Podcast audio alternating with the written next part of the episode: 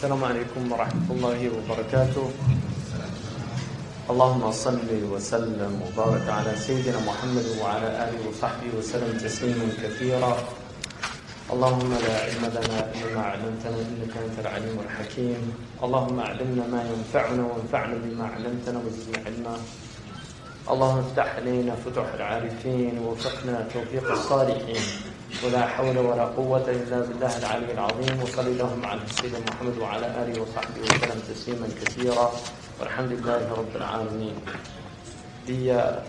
The topic that I wanted to talk about today, for me, it's a very serious topic because in many places, in fact, all over the globe now, we are living in a time where the devil has tools that he's never had before, ever. For the first time in human history, you can backbite when you're alone because you have a cell phone and you can just call somebody up and start backbiting. It used to be if you were alone, you couldn't backbite or do namima or do these things, but now you can backbite on your chat room. You could text and backbite. And the Prophet ﷺ talked about the dangers of ghibah, because much of what goes on now on the internet is really ghibah. When you leave somebody puts something up on the internet, and then all these people have to say these terrible things about them, whether they deserve them or not. They just feel compelled. And it's all done with anonymity because they're cowards. People won't come and say it to your face, but they're cowards. So they'll do it with anonymity, but the angels know who they are. You can be Killer 23 on the internet, but the angels know that you're Abdullah, the son of Abdullah. And they'll write that down. So you can't get away with it. There's no anonymity in the unseen world. The other aspect is the television and films and music. One of the interesting things about Islam is the tension that the ulama had with music.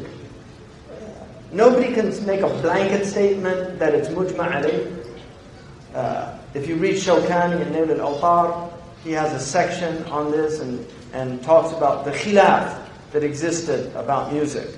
Imam al-Ghazali, Abdul Ghani al-Nablusi, and other great scholars have sections about sama', which is a sacred type of music that they thought was a good thing and permissible. But the ulama were very wary of music because they understood how powerful music is. And how seductive it is, and the effects that it has on the soul. This actually goes back to the ancient Greeks, who Plato in the Republic, Socrates is the voice that he uses, but Plato in the Republic actually outlaws certain types of music in the Republic because they were so harmful to the soul. And ethos theory is the theory of the effect that music has. In fact, Al-Farabi, who wrote Kitab al-Musiq al-Kabir, the big book of music, which I have in my library, is a huge book, very heavy. It's one of the earliest works, serious works on the science of music. Al-Farabi was known for being able to make people laugh, cry, become sleepy, or become excited based on maqams that he would play on the oud. He could literally make people cry. And this is well recorded. And this is what you find when people go to concerts. They get very agitated. They have to move. They don't know why, but they have to move. They can't stop moving because the music is having an effect on them. There's demonic effects that sounds have, and then there's angelic effects that sounds have. And so the ulama were very concerned about the demonic effects of sound. And they understood that one of the things that the demons have always used is music to lure people away. In fact, in the hadith about Dawood, who sang, the Psalms. He had a beautiful voice and he sang, which is musical, but it was angelic. Shaitan got a little band together and he put it on the side of the road, and the people on their way to hear Dawood would stop and listen to the band of Shaitan, and they would forget about Dawood. And so this was the tension that the ulama had, and it's very important that that tension exists, because nobody can make a blanket statement that music is entirely haram, and nobody can make a blanket statement that it's halal. And so that tension is there so that Muslims never go too far into that thing. Because now you see in the West, people listen to music all the time. They have no, they're always plugged in. They get in their car, they turn on the music. They walk, they put in their earphones, and they listen to their music, and people have long playlists, they spend a lot of money on these things, and so they're lost. They don't have free time to think anymore, because their lives are filled with sound. So the demons have immense tools that they've never had before, and they're using them very effectively. And we're, unfortunately, the people of Haqq are not using them effectively at all. And Allah says, "Aqibu bimithli ma uqibtum bi." Fight with the tools that you're being fought with. The jihad of this age is between the ears. The jihad of this age is between the ears. Because this is the battlefield, is the mind of human beings, and by that, by extension, the heart. So what I want to look, I want to begin with a hadith which is muttafaqun alayh in the mustalah of the people of hadith. It means that both Imam al-Bukhari and Imam Muslim relate this hadith in their books. They relate it in a section called Bab al-Fitan. The fitan, fitna, in Arabic is a very intriguing word, because one of the meanings of it is intriguing. Right? In other words, it pulls you in. So a fitna, the Arabs, I don't know why, but the Arabs call some of their daughters, they call them Fatina, which means she's a fitna, she's somebody that causes fitna, right? In other words, she's attractive or seductive, you're attracted to her. So fitna is something attractive about it. People like fitna. I'll give you an example. You have Muslims that don't do anything. They sit around, they watch TV, maybe they go to the masjid. But when a fitna happens, suddenly they become so active. And they're on the phone, and we have to do something about this. And they really get active, because fitna excites people. There's something compelling about it. And this is why in the Sahih al-Bukhari, when fitna happened, one of the greats, and this is the beauty of the Sahaba, because they were one of the many beautiful things about them. They knew that the Prophet ﷺ loved poetry. The Prophet loved good poetry. He particularly liked Ibn Abi Suldi, who was one of the spiritual poets of the Jahili Arabs. He liked Labi and others. And in Bukhari, he quotes a poet. The Prophet himself never used poetry himself, but he listened to it, and he enjoyed listening to it at times. And he said, "Inna min ash-shi'ri la hikmah." In shi'r is wisdom. When the fitnas used to come, the Sahaba said, Ibn Uyain relates this hadith in al-Bukhari, that they used كانوا يتمثلون بإمر القيس. They would remember the words of Imru' al-Qais. الحرب أول ما تكون فتية تسعى بزينتها لكل جهول. When war first shows up, it's like a decked-out woman seducing every ignoramus. That's from Imru' al-Qais. When war first shows up, it's a seductive woman who's decked out with her zina, and the young men, they get excited and they run. حتى إذا اشتعلت وشب ضرامها, until the conflagration happens, and suddenly you're engulfed in the flames of war. ولت عجوزا غير ذات حليل. It becomes an old hag who's lost her husband. شمطاء ينكر لونها وتغيرت مكروهة للشم وتقبيل. Ugly, foul-smelling, Nobody wants to kiss or hug her. This is what they used to quote when war started to remind them that war looks good until you're actually in it. And then you see that war is hell. And this is why the Prophet said, لَا تَتَمَنَّوا لِقَاءَ الْعَدُوِ Sahih al-Bukhari. Do not desire to go to war. It's a disease in the heart. But he said, if you're forced to, فَثْبُتُوا, be brave. But it should not, it's a sickness in the heart to want to go and kill other people. So this chapter is in the chapter of fitna, which also means civil strife. Al-fitnatu ashaddu min al-qatli. Fitna is worse than killing. Here it means persecution. So it can mean persecution. It can mean civil strife, like when you have civil wars, it's called fitna. It can also mean confusion. So it has many meanings. But all of our muhaddithun had a chapter called Bab al-Fitan. In the Bab al-Fitan, it's mutabaqun alay tu'rad al-fitanu ala al-qulubi kal-hasir.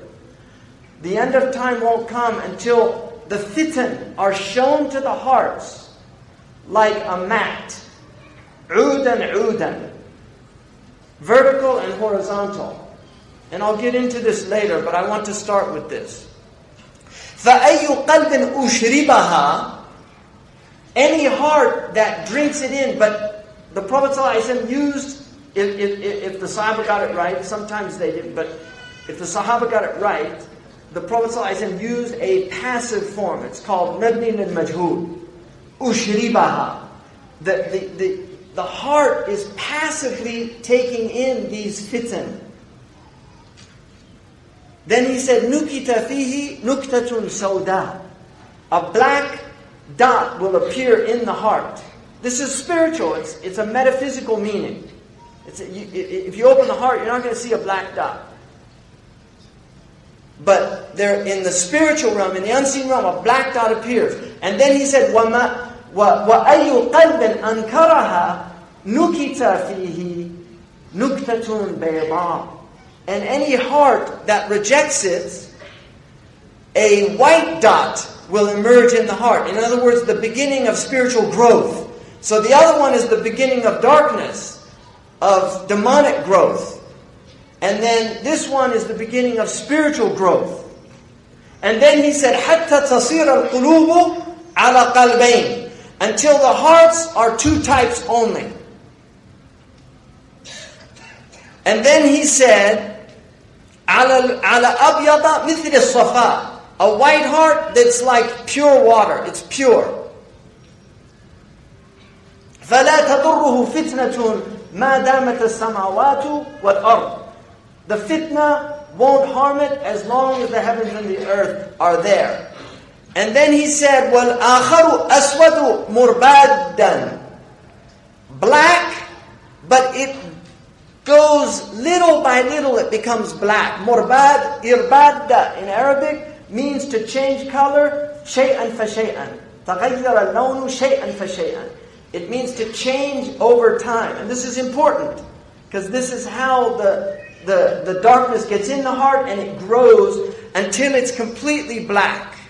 Kalkuz mujakhiyan. Like a container that can't carry anything, everything spills out. In other words, goodness spills out of it. It won't contain anything. And then he said, "La ya'rifu ma'rufan." It won't know what's good. وَلَا يُنْكِرُ مُنْكَرًا إِلَّا مَا أُشْرِبَ مِنْ هَوَاهُ. It won't know good and it won't reject evil. So it won't recognize good and it won't reject evil. It becomes relativistic, nihilistic. Everything is relative. It takes in everything. إِلَّا مَا أُشْرِبَ مِنْ هَوَاهُ. It only sees what it has passively taken from its hawa. And so, what I want to do, Bismillah ar-Rahman ar-Rahim. This is called the devil's traps. And I want to look at these things. Every Muslim begins by reciting the Quran, أعوذ بالله من الشيطان الرجيم.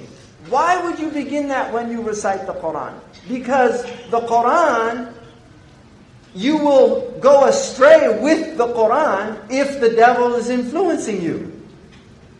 You will go astray with the Quran if the devil is influencing you. Every sect in Islam went astray based on verses in the Quran that they misinterpreted. There is no sect in the history of Islam that didn't use the Quran as proofs for its deviation.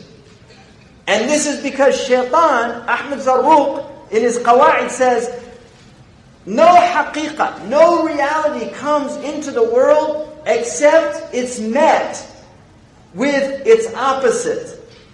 Some demonic opposite of that thing. So marriage comes into the world, it's met with zina. Clarity of mind comes into the world, it's met with confusion. And then he said, or, if that doesn't work, then to pervert the reality and deviate the reality from its intended purpose. Allah subhanahu wa ta'ala says, Ya ayyuha alladhina amanu, la tattabi'u khutuwati shaytan, or khatawati shaytan. Don't follow the progress of shaitan.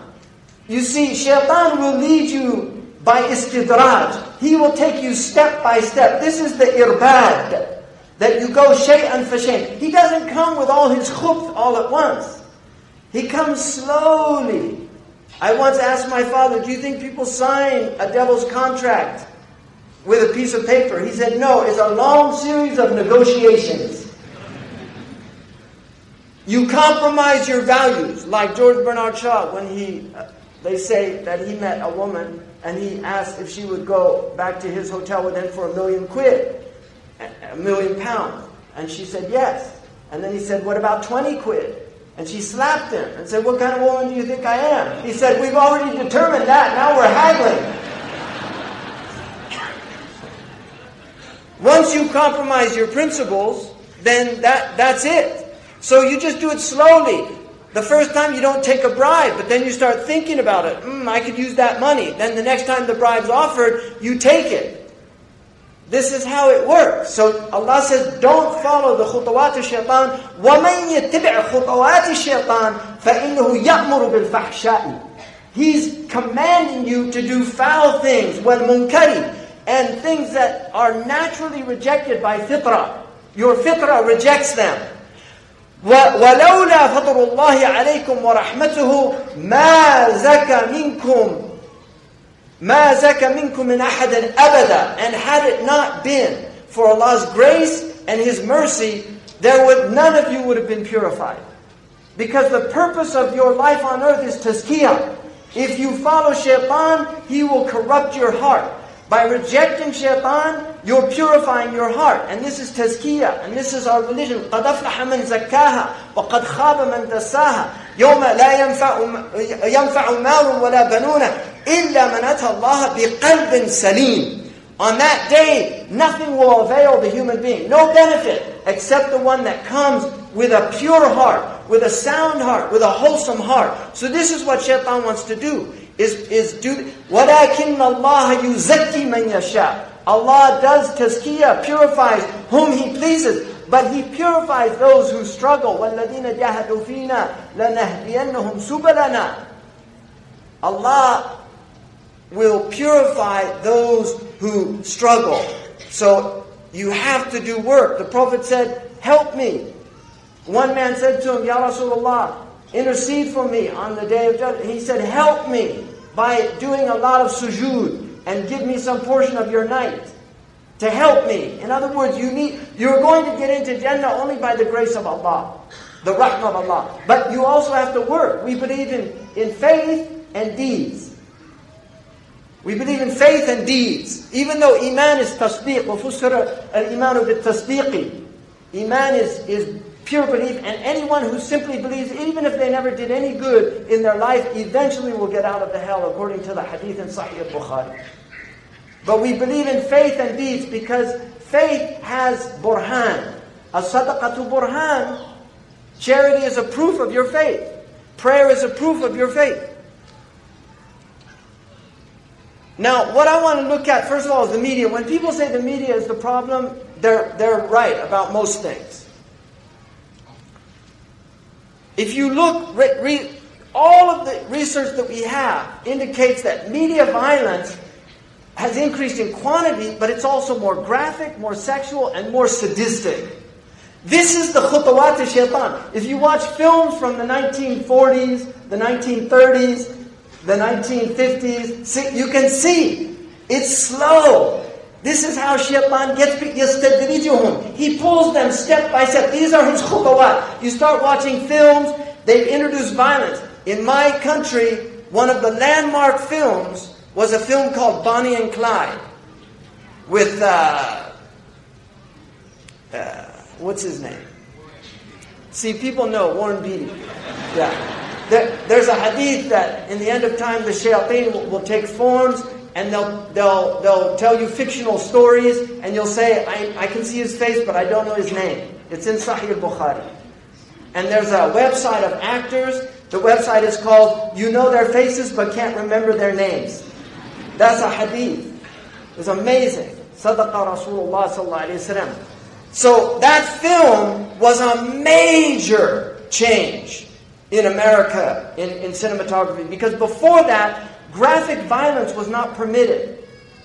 But this film showed blood, gore.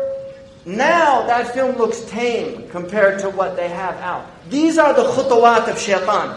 And shaitan wants violence and sex are his two, because they're very powerful for the human psyche. And these are the two ways that he can really corrupt the heart. This is from the United States, so I'm using statistics from the U.S., but it's all coming to you, unfortunately. So 80% of R-rated movies, right? 70% of restricted video games, and 100% of music with explicit content, warning labels, were being marketed to children under 17. So they know what they're doing.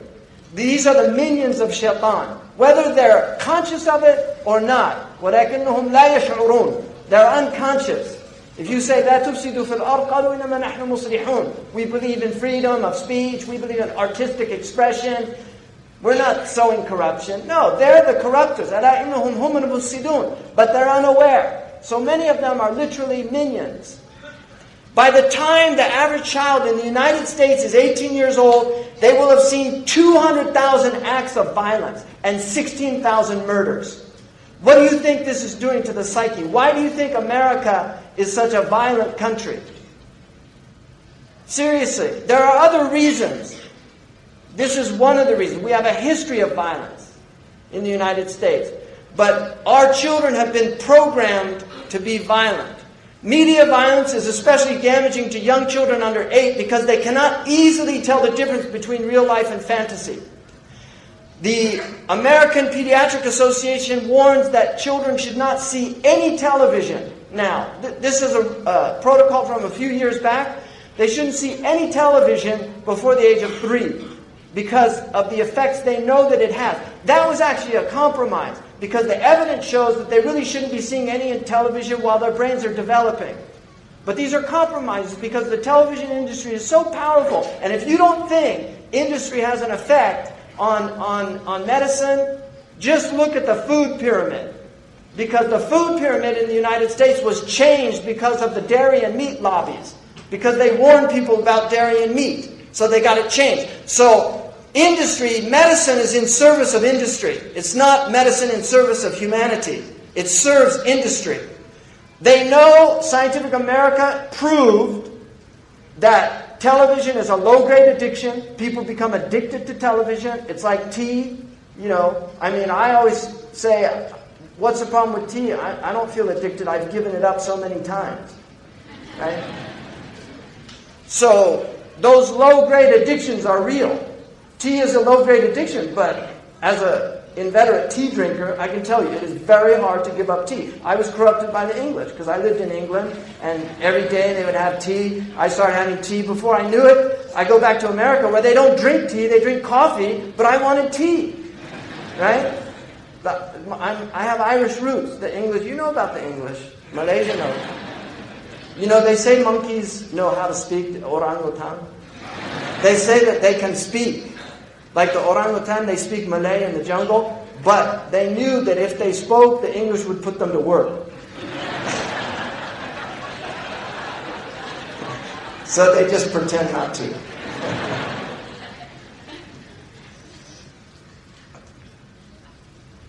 So, TV and film. You have so much children's violence. This is a cartoon for children. You know, this is traumatic for kids. Trust me. I have a person I know who was a child psychiatrist, and he told me he had so many children that had Disney film trauma. Every single Disney film has a dead mother or a mother who dies in the film. Why do they do that? It's traumatic.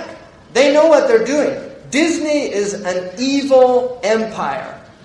And this is not a joke.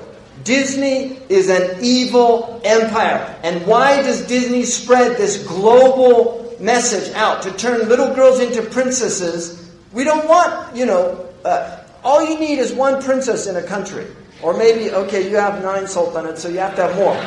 But you don't want a lot of princesses in a country.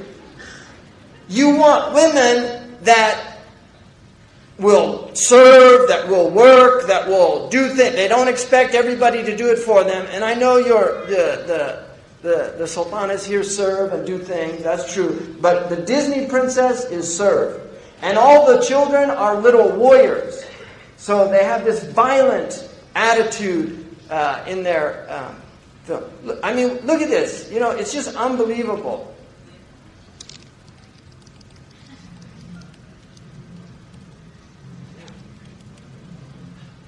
Do I have sound?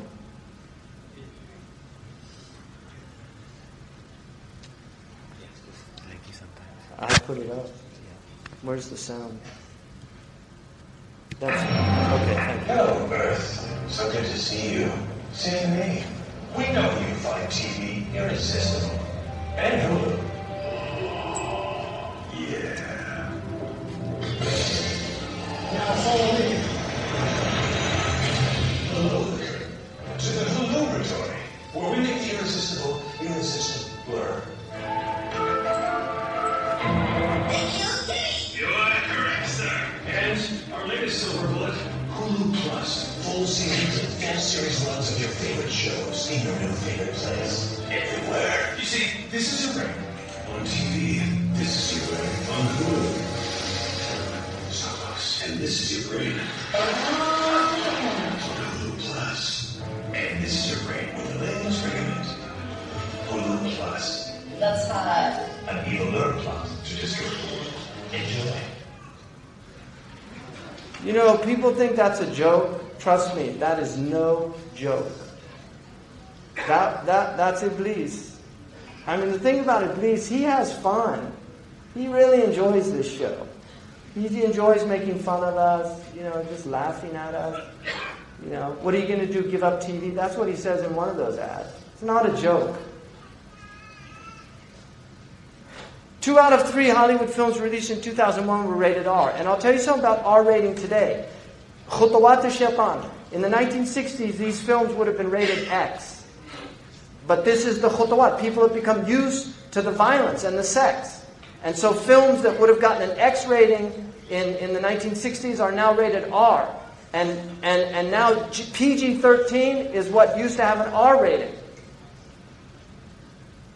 This is the average time spent watching television, 5.11 hours in the United States, every day. Black Americans, more than 7 hours a day. White, 5. Hispanic, 4.35 because they're out working. Right? And then the Asians, 3.14 because their tiger moms won't let them watch TV. 99% of households that possess at least one TV. My wife can testify this. I once got a call by one of these people doing a survey, and he said, how many TVs do you have in the house? And I said, I don't have any. He said, come on. I said, I don't have any. He said, none? I said, I don't have a TV. And then he said, you know, I've been doing this for a long time. I've never, ever had a call where they didn't have a TV. So that was kind of a 2.4 TV sets in the average U.S. household, right? Because some have 5, some have 1 in every room. 56% of Americans who pay for cable TV. 49% say they watch too much TV. Amazing. 34 hours per week over the age of 2 spent in front of a TV. 24 hours per week, 2 to 11 spent watching TV. 54% of 4 to 6-year-olds who, when asked to choose between watching TV and spending time with their fathers, preferred television. Average American youth, 900 hours in school, 1,200 hours watching TV. Right? By the time they get out of high school. It's amazing. And then they wonder why our country's become, you know, one of... I mean, we don't... In none of the indices we lead anymore. Right? The U.S. We already saw there's 200,000. 16,000 number of 30-second TV commercials seen in a year. And you know what they call these? Now an important message from our sponsor. Message in Arabic is risala. This is the real reason they want you to buy and consume their goods, because it's a consumer civilization. Cartoons are very serious. This cartoon was done, it's for adults. The man that does this cartoon, literally, he's an atheist, doesn't believe in anything, makes fun of everything, cynicism, everything's a joke. Kids watch this show. It's a very sophisticated show. This is all about ghosts and demons and the occult. The Scooby-Doo has all these occult themes in it. And then you've got, here's the father of the family, right? Homer Simpson. And there's his relationship with his kid, right? The level of violence during Saturday morning cartoons is higher than the level of violence during prime time. You've got all these cartoons here now, and your kids are growing up on this crap. And you really have to think seriously, garbage in, garbage out. You have to think seriously about what's being done to your children's minds if you're letting them watch TV. There are 3 to 5 violent acts per hour in prime time versus 20 to 25 acts of violence on Saturday morning. Children imitate what they see. If you put a kung fu film and you put a bunch of 8-year-olds and they watch a kung fu film, by the time the film's done, they're all kicking each other. Right? It's a simple fact of life. Music is another area. 2.5 hours per day for teenagers in the United States listening to music. 2.5 hours per day. And as somebody who grew up in America, coming from a musical family, I have so many lyrics that I wish I could sue the people that took that space of my brain. Because I would much rather have other things in there. So I have lyrics from, I'm not going to age myself, but I have lyrics from... You know, and empty lyrics, you know. So, I mean, some of them were interesting, but not very many. One of them was advertising signs convince you to think you're the one that can win what's never been won, that can do what's never been done. Meantime, life goes on outside all around you. So that's a useful little piece of lyric. Right? 1 in 3 popular songs now contain explicit references. Khutuwat, you see, songs used to be like, if you go back to the 1940s and 30s, listen to the songs. Don't, but I can tell you, they were innocent lyrics, mostly innocent lyrics. Some of them had subtle things, but people couldn't work them out unless they were sophisticated. But most of them were just simple lyrics, right? Even in the 1950s, you know, you ain't nothing but a hound dog, you know, right? Crying all the time. Came in late last night, about 10:30. That gal of mine wouldn't let me in. Move it on over. Move over, a little dog, because the big dog's moving in. You know, he's in the doghouse, right? I mean, these are the type of lyrics they have. You know, or teach your children well, their parents' hell did slowly go by. You know, don't ever ask them why. If they told you, you would cry. Just look at them and sigh and know they love you. That's about parents, you know. Sometimes you get bad parents. Just know that they still love you, even though they're lousy parents. You know, those are the kind of lyrics. Now, you can't even listen to the lyrics because they're so disgusting, right? They are so filthy. And Fakhr al-Din al-Razi, in his commentary, says about the verse in the Quran where Shaitan is threatened that, you know, that you will try to seduce them with your voice. He says by giving them foul lyrics that their children will memorize and repeat. That's in the Fatih al-Ghaib. That was in the 13th century. So what are we doing now? This is the khutuwat of Shaitan. He's taking people by degrees. America used to be a relatively moral country. It used to have moral values. People used to go to church. They believed in God. They didn't use drugs by and large, right?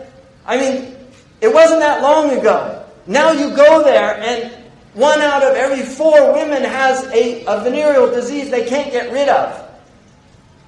I'm not making this up. You can see the CDC research on this. Right? HPV virus, it's a major problem in the United States, causing cervical cancer, genital warts. These are real problems. And now they're promoting sexual behaviors that are pathogenic. They're promoting pathogenic behaviors that, you know, we in America, you have all these advertising against saturated fats.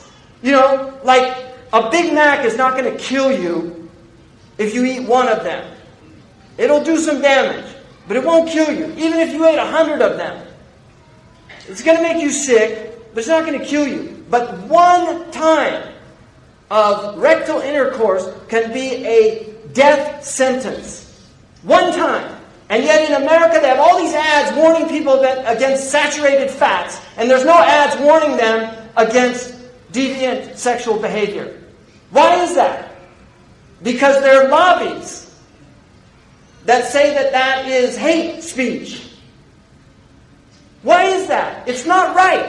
You should warn young people that you can get a venereal disease that you'll never get rid of. And as somebody who worked as an RN, I worked 2 years with a gastroenterologist, I saw firsthand the effects of rectal intercourse.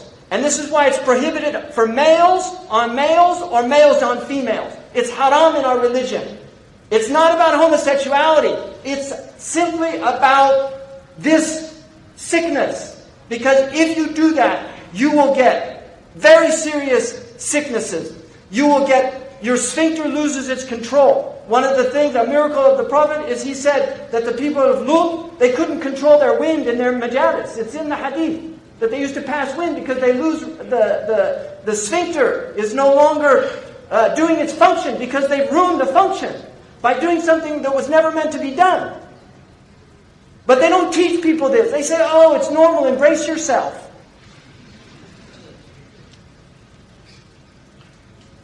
The number of times an adolescent is exposed to explicit substance references, 35 per hour. They're listening to 2.5 hours a day, 35 per hour, 84 per day, 591 per week, being told about alcohol and drugs in these lyrics.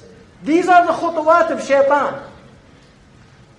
A long way from Puff the Magic Dragon, which they said was a 1950s song that was really about smoking marijuana. You know, Puff the Magic Dragon, live by the sea, right? 30,700 a year. References to drug or alcohol in songs. Pop, 9%. Rock, 14%. Hip-hop, R&B hip-hop, 20%. Country, 36%. Rap, 77%. And we've got all these kids listening to rap. Now,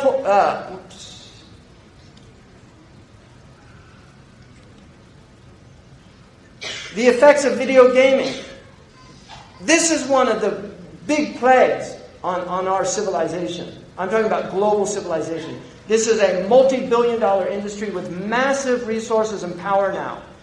This is incredibly harmful. It's addictive. People die from this. There was a Japanese boy who gamed until he had a heart attack. People die from this. It's true there are only a small number of people that are going to get addicted in that way. But this is what Islam is, a rahmah to people. So it prohibits things that are harmful. Anybody who studied fiqh knows there's a section on biyah. It's prohibited to sell alatul lahu. It's haram to sell games. You can make your own games, you know, like play games, children play games, rocks and stones. Little kids, they don't care what you give them. But to sell things and make money off lahu is prohibited in our sharia. Nobody talks about this anymore. They just think, oh, you can just go and do this and it doesn't matter. You know, this is what's happened to us because shaitan has taken us by steps. So if you look at these things, social isolation, drop in school performance, obesity, people that gain are fatter than people that don't, wasting time, which is a great sin in our religion. To waste our time, it's sinful to waste time. Omar said, "Akrahu an ara ahadukum sabahlala." I hate to see one of you wasting his time. Imma fi dunyahu aw imma fi ukhrahu. Be doing something to benefit your dunya or something to benefit your akhirah. But don't just waste your time of no benefit. And people say, oh, but brother, this is good for dexterity skills. I want to be a surgeon, and it actually teaches you eye-hand coordination. It's going to help me. You know, nice argument. Violent tendencies. We know this. Financial loss. Decrease in empathy. You become less empathic. Average age of these players, 35 years old. What are you doing? Seriously, 35 years old is the average. You know, I'll tell you, I'm gonna make a confession, all right? This is a confession. And my wife will testify to this. When I first got back to the United States, when I left, there were no computers. When I got back after 10 years being overseas, there were computers. All right? I actually met my wife. She taught me how to use the computer. So that's how I met. So I owe computers to that. So. But there was a game called Tetris. And I had never done this before. So I started playing it. And then, yeah, it was really interesting. And I was, oh, okay. And I worked it out. And I don't even know how long I played it for. When I finished, I turned away and I was seeing those images come down. I never did it again. And my wife would testify, I don't play any of those games. I've never played any of those games. I am against those games.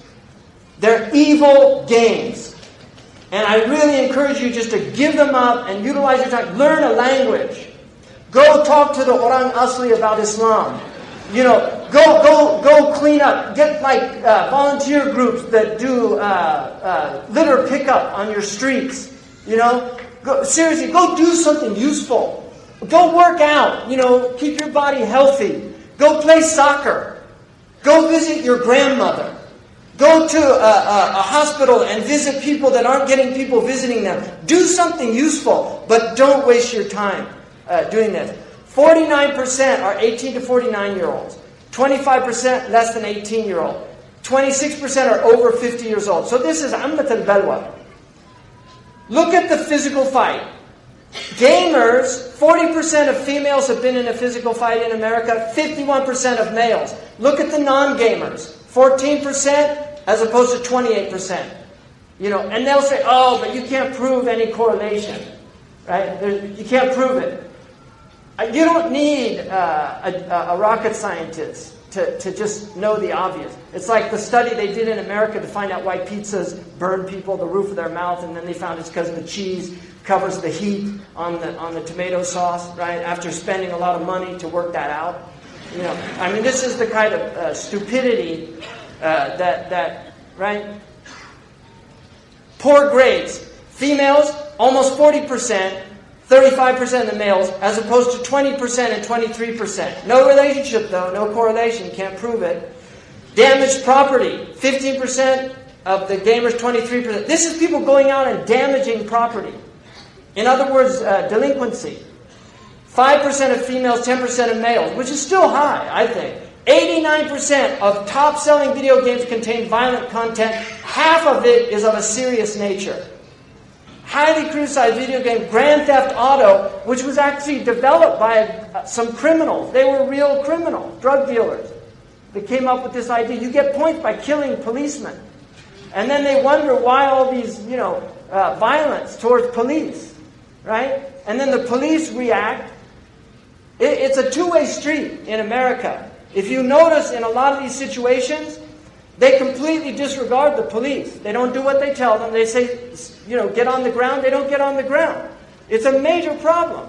And the police use excessive force, especially against African Americans. It's a horrific situation that we have in the United States against poor people. These police forces, and now they're giving them commando equipment. They look like they just got off the desert war, right? They have tanks in small towns in America. Shaitan gets you little by little, step by step. We used to have policemen that didn't carry guns in the United States. England used to have policemen, they didn't carry guns. They called them bobbies. You asked them a question.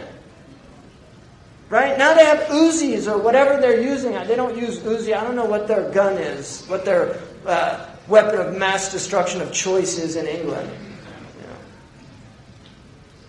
The game grossed $300 million in the United States by the end of 2002. Now we're in the billions. It was banned in Australia. Good for them. Good for the Aussies. Look at this industry. He takes you by steps. I mean, look, you're looking, this is 2008. It was almost $12 billion. It's a lot of power. When you have that kind of money, you can buy judges, you can lobby people, you can do immense things. This is the world that we live in now that's been created. Just watch this scene. This is a game. This is a game that people play.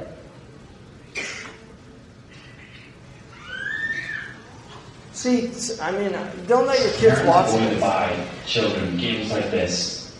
This is real. Kids underage play many games like this because when parents go to buy games, they don't check the age ratings.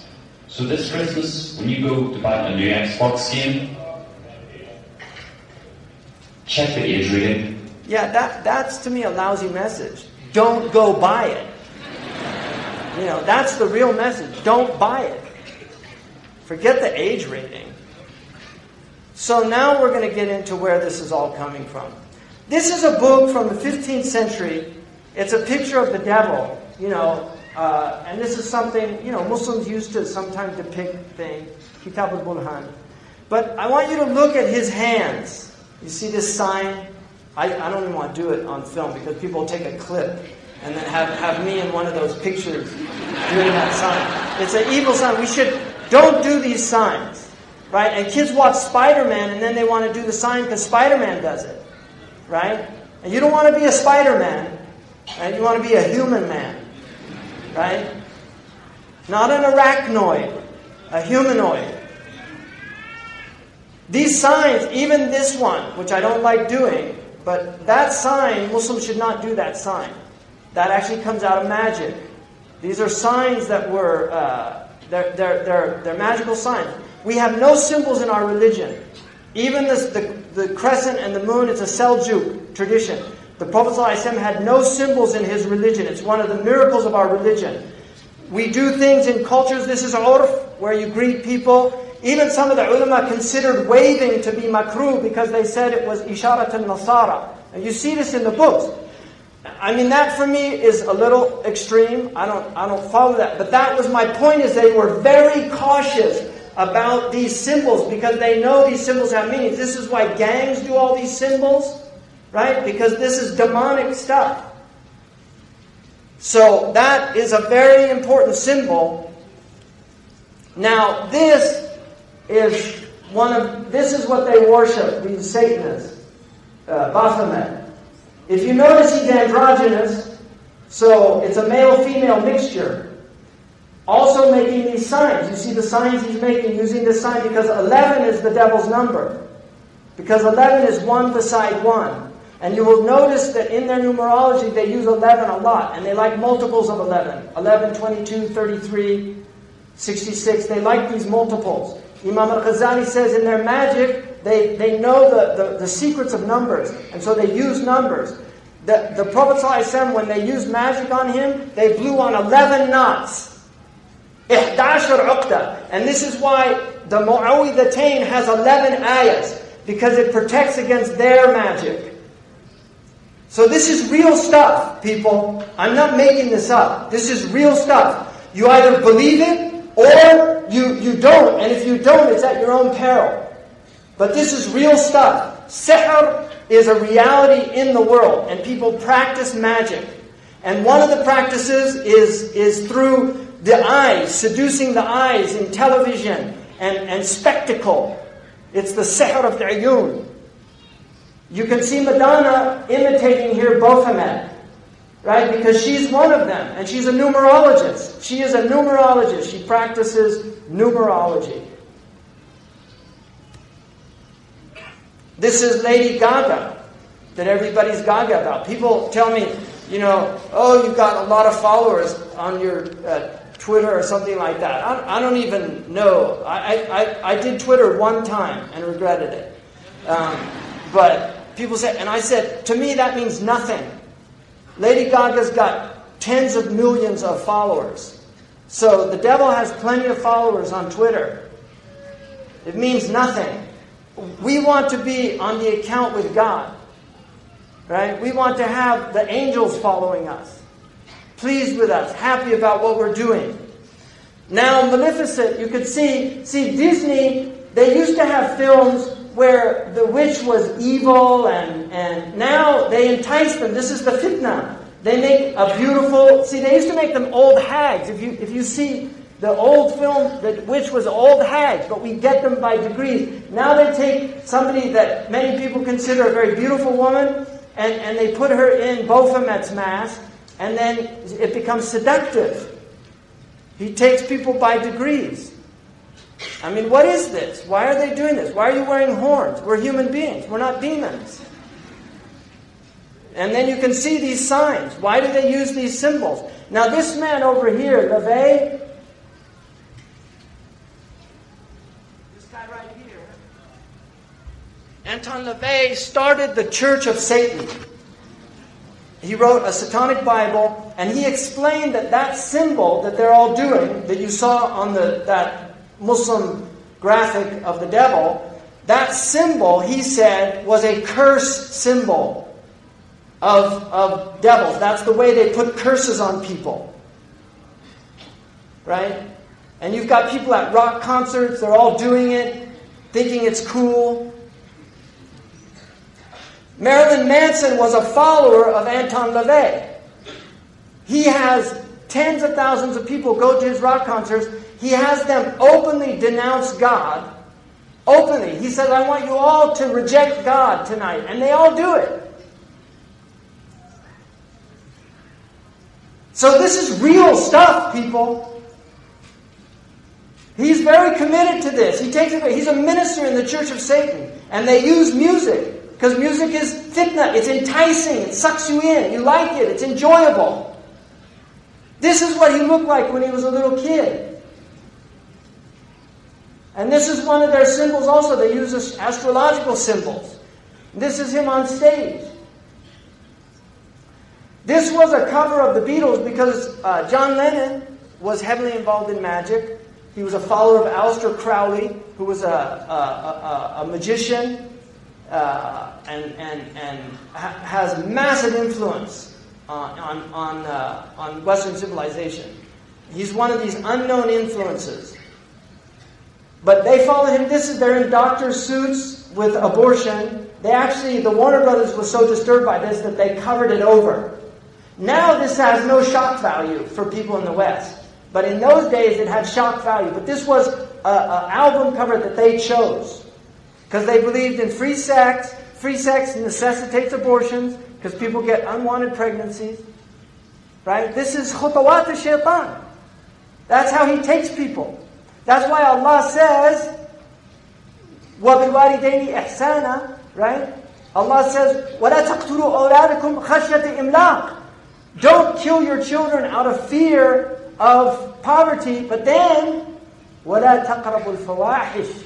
Don't go near the fawahish that will make you want to kill your children. There they are doing these symbols. You see, and this is another symbol. Even though it means okay, it's actually a demonic symbol that represents 666.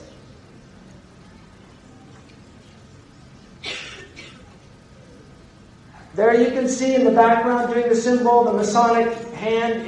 This is a Masonic symbol. When you see them doing that, the Freemasonic symbol, the number 23 in numerology is one of their numbers.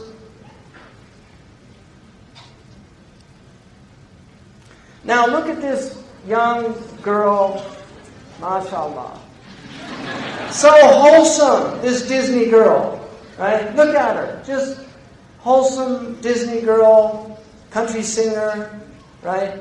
Hannah Montana. If you notice, they use also backwards. It's haram to recite the Quran backwards. This is well known because in magic they recite things backwards. Aleister Crowley taught them to learn how to talk backwards. John Lennon actually knew how to speak backwards. There's recordings of him speaking backwards. And they do backmasking on their albums where they actually play things in reverse. Led Zeppelin, followers of Aleister Crowley, did this on one of their albums. So you're getting literally magical messages. My Hannah can be spelled either way, forward and backward. Hannah, right? Oprah, what's her production company's name? Harpo. So when you see these backward things, you know you're dealing with people that are into this magic. Now here's Miley, right? I mean, it's unbelievable. And this with her little horn hair. Right? What is this? She had millions of followers of little kids in America, and this is what she turned into. And if you look, you see, where did she get that? Kali, a demon from the Hindu tradition of destruction, because this is a destroyer of the innocence of youth. She's possessed by Kali. And she couldn't stop putting her tongue out. She was even asked, why do you do that? She said, I feel compelled to do it. Because this is who's really moving things around. Kali, a demon. And we believe in demonic possession, people.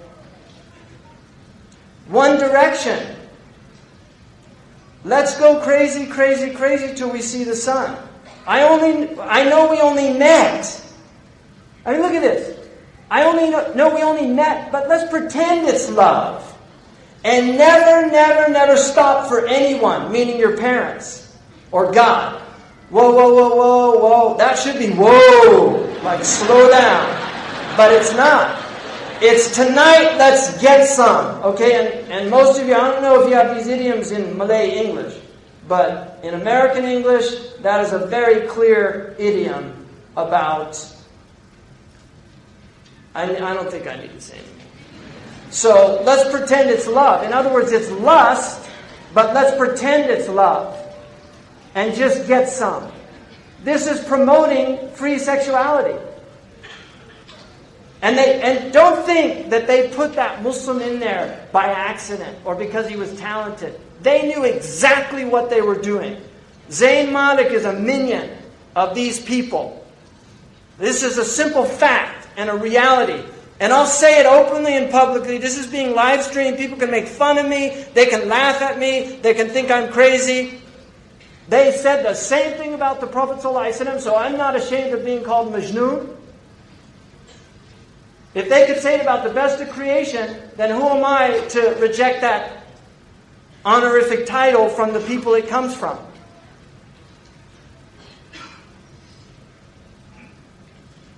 Channeling, the act or practice of serving as a medium through which a spirit purportedly communicates with living persons. That's the definition of channeling.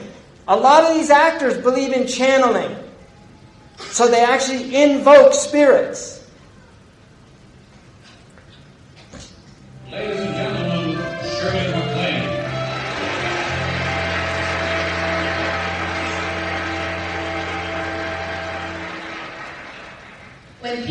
me, who is my role model in this business?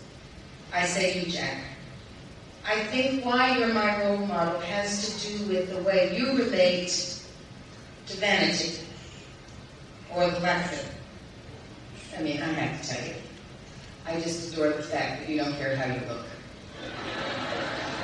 I adore how you commit to the part. You don't care about your little bald spots. You don't care about your stomach. Remember that one wonderful stomach.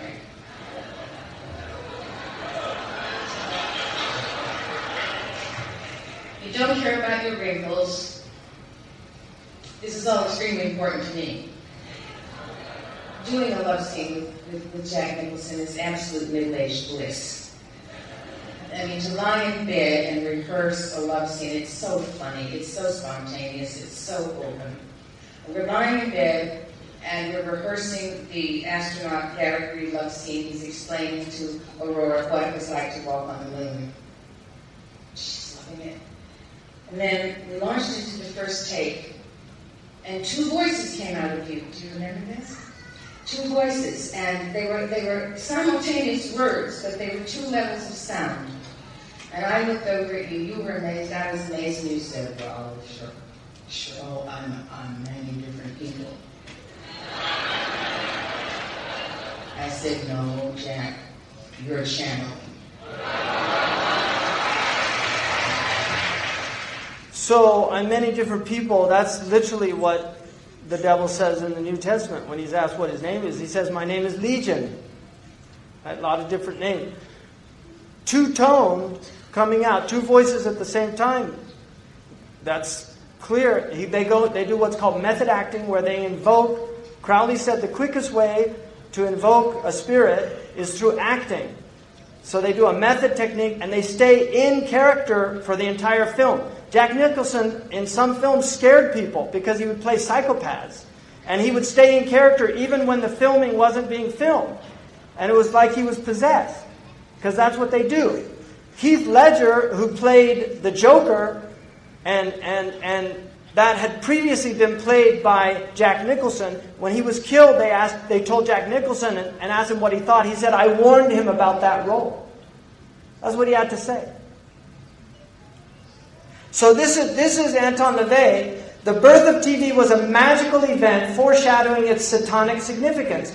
TV's infiltration has been so gradual. You see, khutawat, it goes slowly, so gradual, so complete, that no one even noticed. So people, 50 years ago, you couldn't have shown the violence. It's gradual, but now it's happened. People say, what happened? It was slow. It took time. Shaitan has till Yawm al-Qiyamah. Anzirni. Give me time. And Allah said, you have till Yawm al-Qiyamah. And he said, I'm going to get them all. I'll get them all. He has time. He's slow. He works slow. He works at you slowly. Shaitan takes his time. People don't need to go to church anymore. They get their morality plays from television and the movies. That's what teaches them morality. Many of you already read my writings indicating that TV is the new God.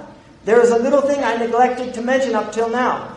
Television is the major mainstream infiltration for the new satanic religion. Anton LaVey wrote this. Now, this is a man who had several actors and actresses that were his followers. They were literally his followers. So he's not talking as some kind of marginalized. This is somebody who had influence in Hollywood. And one of his followers had a heavy influence on many of the major directors in the United States. Dajjalic culture. Inni la'undirukumu. I'm going to warn you about the Dajjal. وَمَا مِن نَبِيٍّ إِلَّا وَقَدْ أَنْذَرَهُ قَوْمَهُ. No prophet except he warned his people. وَلَكِنِّي سَأَقُولُ لَكُمْ فِيهِ قَوْلًا. I'm going to tell you something. لَمْ يَقُلْهُ نَبِيٌّ لِقَوْمِهِ. No prophet said it before him. إِنَّهُ أَعْوَى. He has one eye. وَإِنَّ اللَّهَ لَيْسَ بِأَعْوَى. He doesn't have one eye, your God. This God has one eye. Why is there so much one-eye symbolism amongst these entertainers? Have you ever seen anybody when you take a picture and he says, hold on, hold on? I've never seen any normal person do that. Why do they do this? Because this is their religion. They worship the one-eyed God. Horus, he's called in Crowley's mythology. Why are they preparing our children for one-eyed characters? Why? The minions. They're actually called the minions in this film. Why are they doing this? Why do they all do these one-eyes? What's going on? Why are all their symbols with one eye? What's happening? And then the pyramid, because they believe in a pharaonic structure. They believe in an elite and then everybody else, the masses that just follow them and do what they tell them. And this is Crowley doing the 11. That's the 11. And there's one of his minions saying, do what thou wilt. Because that was Crowley brought a book that he said was given to him by a spirit in Egypt. And it's called the Book of the Law. And he said the only law is do whatever you want. There's no more rules. And this has always been what the elite have done. Now they're letting the masses have the law of the elite. This is what the elite have done. They don't believe in morality.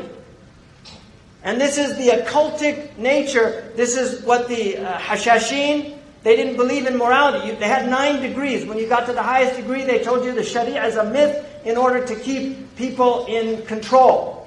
Religion is just a control mechanism. They don't believe in religion. They just use it to control the masses. But now it's end game. Shaitan's coming out. So we don't need religion anymore. Why do they call this Dark Messiah? This is a game. And why does Dark Messiah, which is Messiah, it's the Messiah al-Mudlim, why does this Dark Messiah have one eye? Who's inspiring them? They might not know what they're doing, but Shaitan is inspiring them to do this because he's preparing people. And if you look at the dress, people used to dress modestly. All of the actors are cross-dressers now. They put them in, and the Prophet said, don't dress, men should not dress like men, like women, and women should not dress like men. He said that you don't do that. Men should dress like men and women like women because we believe in essences. There's a female essence and a male. They don't. They believe in androgyny. That everybody's male, female, we're mixed. And you should explore all aspects of your personality. This is what they believe. And so they have cross-dressers. Right? And these are the minions that they have that carry on this work. This is one of the most destructive aspects the Shaitan now has. This destroys families. It destroys your heart. It will put out your inner eye. You will not be able to have any spiritual experiences. Your heart will become like that mujahhiyan, what the Prophet ﷺ said, a vessel that can't carry any good. إِلَّا مَا أُشْرِبَ مِنْ هَوَاهُ. Because this is all hawa. And porne in Greek means prostitute. One of the tribulations is the faces of prostitutes. People that Allah... There are people that are punished by giving them the tribulation of looking at the faces of prostitutes. And this is basically anybody who's in these films is a prostitute. Male or female. They're selling their bodies. Look at the stats, people. Look at the Muslim countries. This is the searches per capita. Look what's happening to us. And then you're wondering why we're being, why this punishment is coming down on us. What's happening to our people? How has Shaitan been able to do this? Because we forgot. We left all the protection. We left the awrad. We left the wird of the Quran. The ahraz that the Prophet gave us to say every morning and evening. We're supposed to say these things. There's evil in the world. You're supposed to seek protection from it. We're supposed to protect ourselves, guard our hearts. This thing is a precious thing. It was created to know Allah. It wasn't created for these things. And Islam is a pure religion. The Muslims that migrated out of India called it Pakistan. The land of purity. Muslims are supposed to be pak. They're supposed to be tayyib. The Prophet said, "At-tayyibun at-tayyibat." This will corrupt the heart. It will make it aswad mirbad, black. Internet websites, 4.2 million, 12% of total websites. Pornographic pages, 372 million. These are sound stats. Daily pornographic search engine requests 68 million. 25% of total search engine requests. What's happening to us as a species? Daily pornographic emails, 2.5 billion. 8% of total emails. What's happening to us? Food, junk food, now they know, they have proven. Junk food is addictive, and the more junk food you eat, the less inclined you are to eat healthy food. Any restaurant that you recognize the name, don't eat there.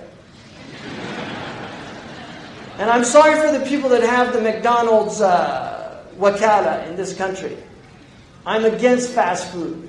Muslims have their own fast food, you know, like falafel and shawarma. We have our own fast foods. And you have the fast foods in Malay. Eat your own foods. Eat healthy food. Don't eat this junk food. This food is made in factories by chemists to get you addicted. They use rats and they see how much sugar and fat they need to put in.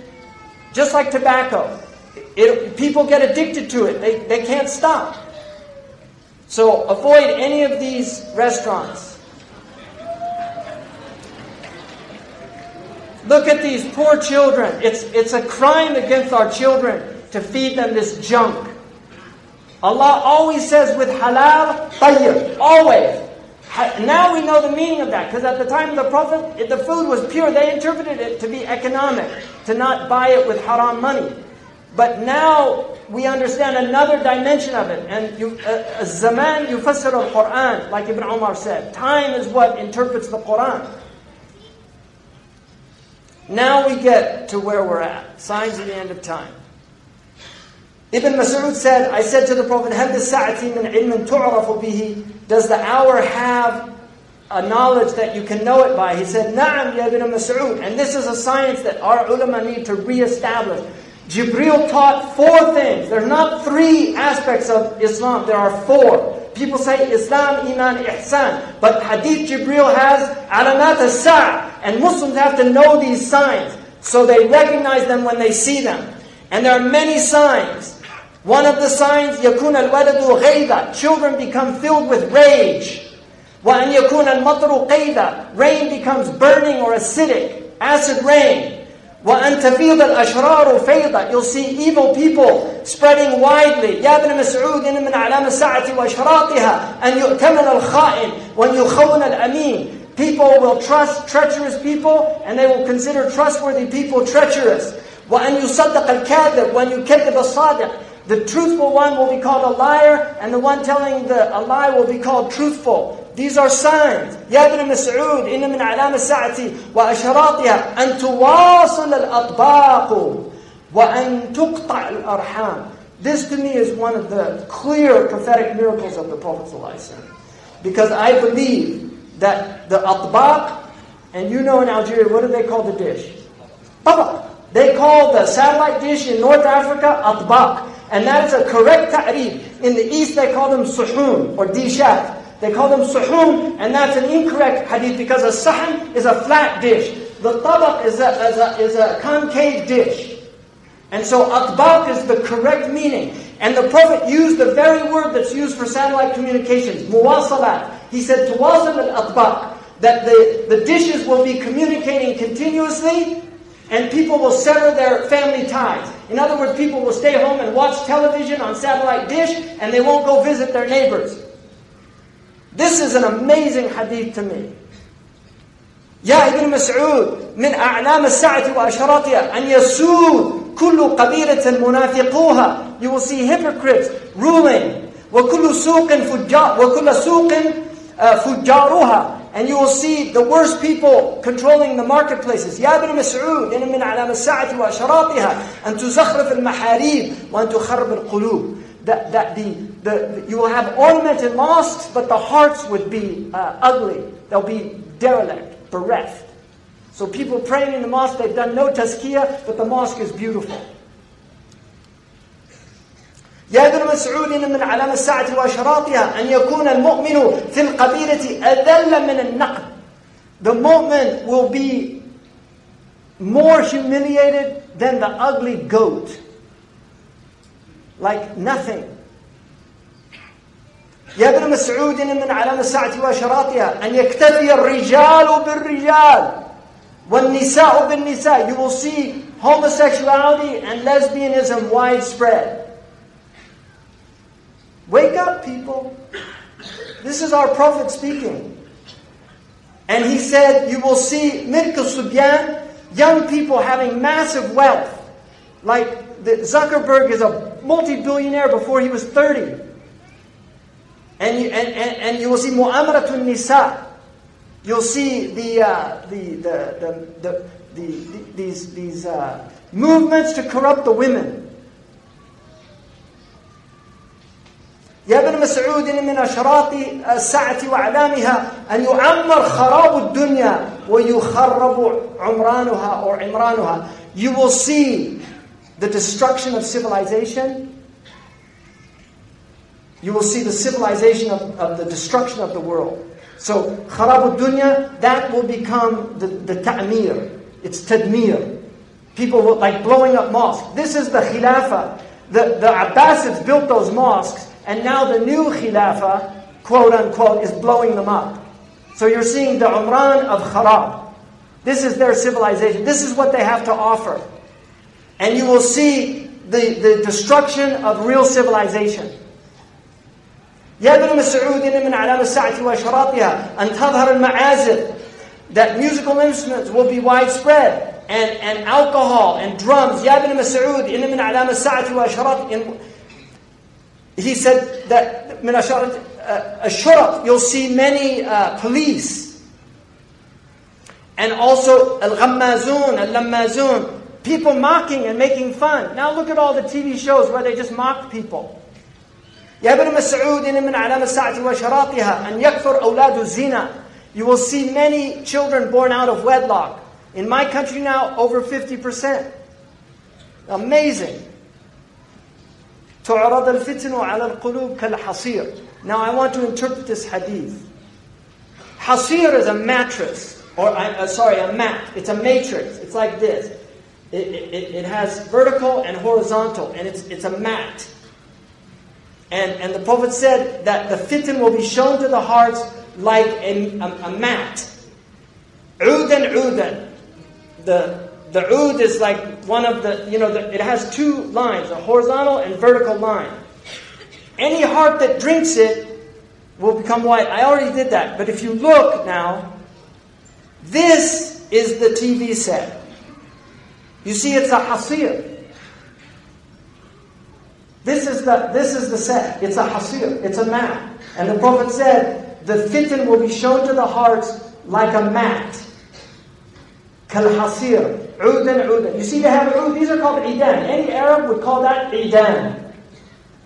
And this is what the Prophet said. I believe this is my interpretation, but the al-lugha tahtamilha. The Arabic language bears this meaning, and that's why I believe it's a valid interpretation. This is the oud, the idan of the television.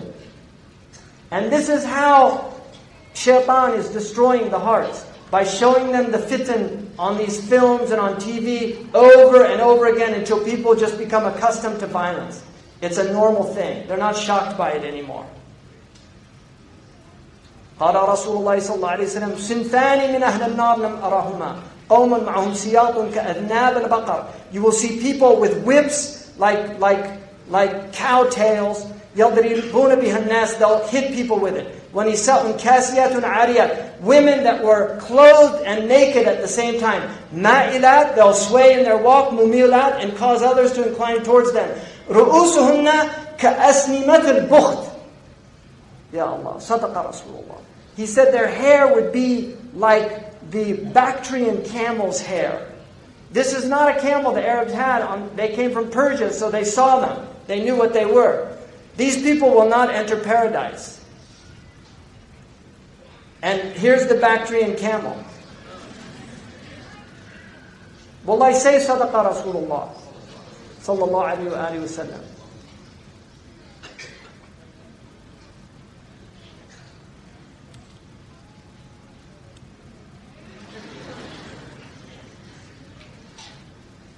La ilaha illallah.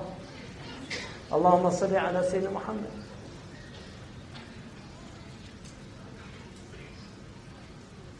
He said people will drink intoxicants from my ummah and call it by other names. Right? They'll have lots of names for it. يُعْزَفُ عَلَى رُؤُسِهِمْ بِالْمَعَازِفِ. Musical instruments will be on their heads. How did he know about that? That's what it says. I didn't make that up. It says they'll have ma'azif, ala ru'usihim ma'azif. On their heads are musical instruments. Who would have thought, who would have known what that meant at the time of our Prophet ﷺ? But now we see it, all these people everywhere. And here's the iPod. You know, it's not I am a pod. You know, a pod is the you have invasion of the body snatchers. They take over your body. A pod takes over your body. They took out the verb to be. They just say I pod because you're not being anymore. You're a shadow of your former self. Your mind is filled with their thoughts. You're not even yourself anymore. You're listening to Rihanna or Madonna or Haifa Wahbi, or whoever the latest fashionable singer is. أعوذ بالله من الشيطان الرجيم. اللهم بلغ. اللهم بلغ. اللهم بلغ. يا أيها الذين آمنوا لا تتبعوا خطوات الشيطان. Don't follow his. He'll take you by degrees. He'll take Malaysia by degrees, just like he's taken all these other countries. He's taken them. They're all in fitna. They're all killing each other. The only one's happy about this is Iblis.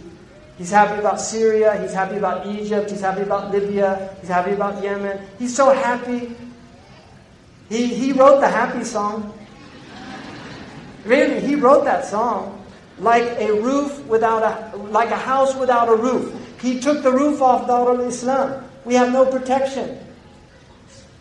The storm comes, there's no protection. Now there's no roof because the satellite goes through the roof. So it's beamed into your house. You don't have the protection of your home anymore. What did the Ashab al-Kahf do? They fled to the cave. Right? And that will protect you from the Dajjal. Be in your cave. Guard yourself against these things. Your home is Darul Islam. Guard your home. Protect your home. Don't invite shaitan in. Protect your children. They're pure. They're innocent. Look at them. They're beautiful. They're ready to learn La ilaha illallah Muhammad Rasulullah by fitrah. They'll believe what you tell them. But if you put them in front of these things, they'll stop believing.